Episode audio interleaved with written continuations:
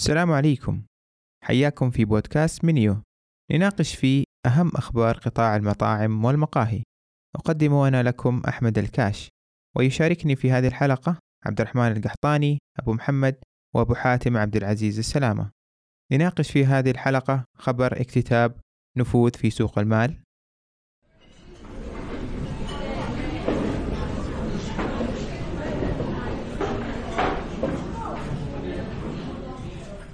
نجي نتكلم اليوم عن الأرقام واللي شايفينه إحنا في سوق الضيافة آه، الفترة الماضية مع اكتتاب آه، نفوذ الغذائية وتداول كبير ما بين مامولا وما بين عنبة وما بين توب 100 والبراندات حقتهم وما شاء الله عندهم في ال pipeline حتى براندات داخله جديد. فبودنا حقيقة نتناول هذا الموضوع. إيش شايفين الأثر اللي آه، في قطاع بالنسبة لنفوذ وبالنسبة لي هذا الكلام اللي صار متداول اليومين الماضية على قولتهم. عندك أبو حاتم ابدا والله. هو أول شيء هو من ميزة القطاع إنه جميل. كل ما دخلت الشركات في سوق الأسهم كل ما استطعنا نتعرف على القطاع أكثر. فالآن الأرقام دوما تكون هي واضحة. فعنبه لما دخلت بدأنا نشوف الأرقام وبدأ الناس يعني يصدقوا هذه الأرقام ويشوفونها. يعني مثلا عنبة تربح 13% الناس كانوا يتخيلوا إنه آه، وهذا رقم صراحة عجيب. يعني الناس تتخيل إنه لا أنت في المطعم هنا أنا أربح من الفاتورة حقتك 50% بينما الناس ما تربح إلا يعني لما شفنا برغرايزر 5 5.5 وهذا 13% فأتمنى إنه المستهلك يعرف إنه دوما المطعم أو المقهى ما يربح منك أكثر من 10 إلى 15% لكن دخول هذه الأسماء القوية وكل يوم نسمع أسماء قوية تدخل السوق هذا دليل على قوة السوق السعودي وإنه عندنا نمو. صراحة السوق السعودي بصفة عامة تغير عما كنا سابقا والأنظمة واللوائح اللي صارت ساعدت على آه، يعني نمو الاقتصاد بشكل كبير وقوي. والدليل على ذلك كثير يعني الآن بيدخلوا في السوق النمو. أول كان الأسواق الأسهم كانت صعب الدخول لها إلا شركات ضخمة وكبيرة. الآن بدأنا نشوف شركات صغيرة وبدأت تدخل و... هذه هيئه سوق المال حقيقة. اليوم آه، مشكوره تحفز بشكل كبير. آه، الدخول قاعد تسهله آه، قاعد تشيل اشتراطات كانت سابقة. أنا يمكن آخر رقم سمعته إنه في أكثر من 500 شركة داخلة وأتوقع إنه يمكن دحين يمكن تصل حتى أكثر من كذا اللي داخلين على السوق الموازي اللي هو تاسي. هو في توجه حكومي إنه آه يعني زيادة عدد الشركات صحيح. يعني أضعاف غير الموجود حاليا. لأن هذا يعطي في المقابل آه قوة اقتصاد آه للدولة.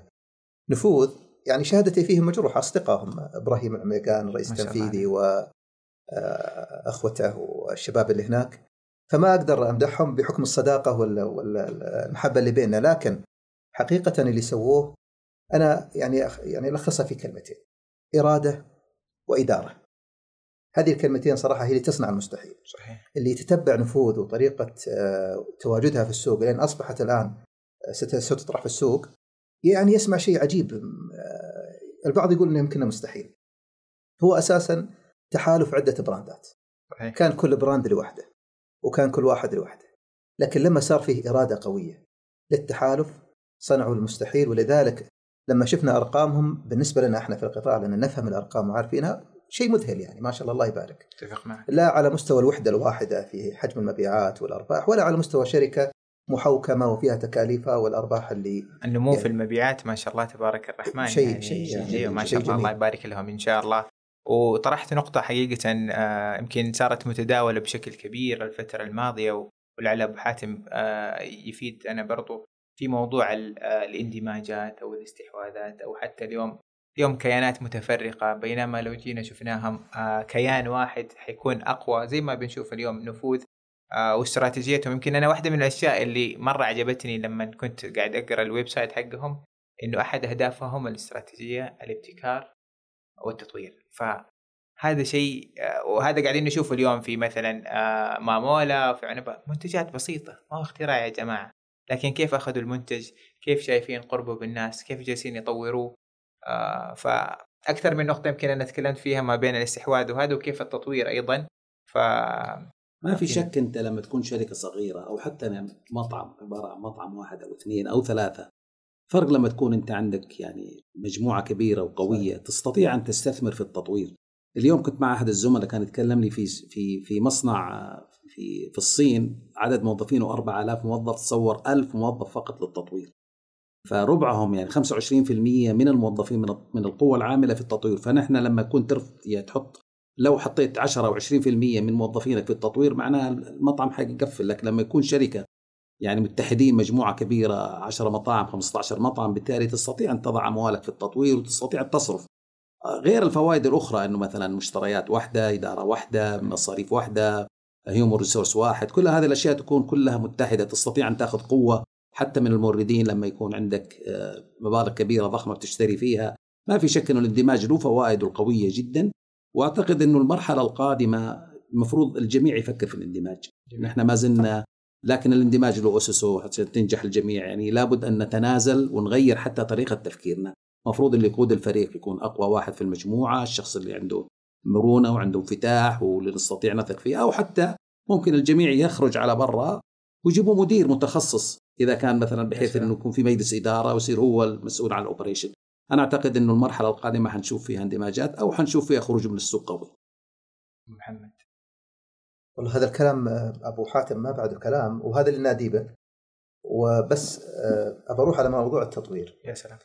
يمكن أنا لي فلسفة كذا بسيطة قد تحتمل الصحة والخطأ إن المطاعم مرت بأربع مراحل. أول شيء زمان افتح بابك وحتبيع بعدين لازم تصير تشغل بشكل جيد لأنه بدا العميل يفهم شوية بعدين لازم تسوق لأنه كثرة المنافسة ولازم تعلم الناس إنك موجود. اليوم آه، إحنا في آخر مرحلة التسويق وبداية البحث والتطوير.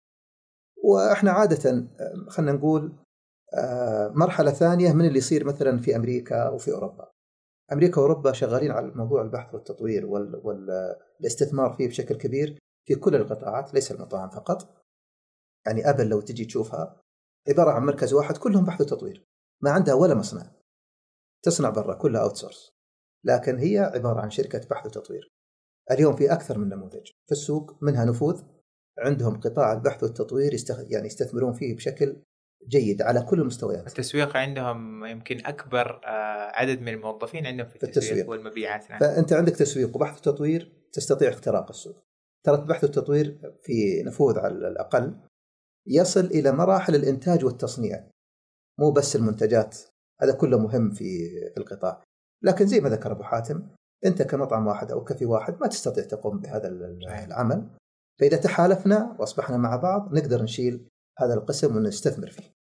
شكرا لاستماعكم ويا ريت تشاركوا الحلقة مع المهتمين بالقطاع وأي تعليق أو أي شيء مفيد لنا يا ريت لا تحرمونا شكرا جزيلا.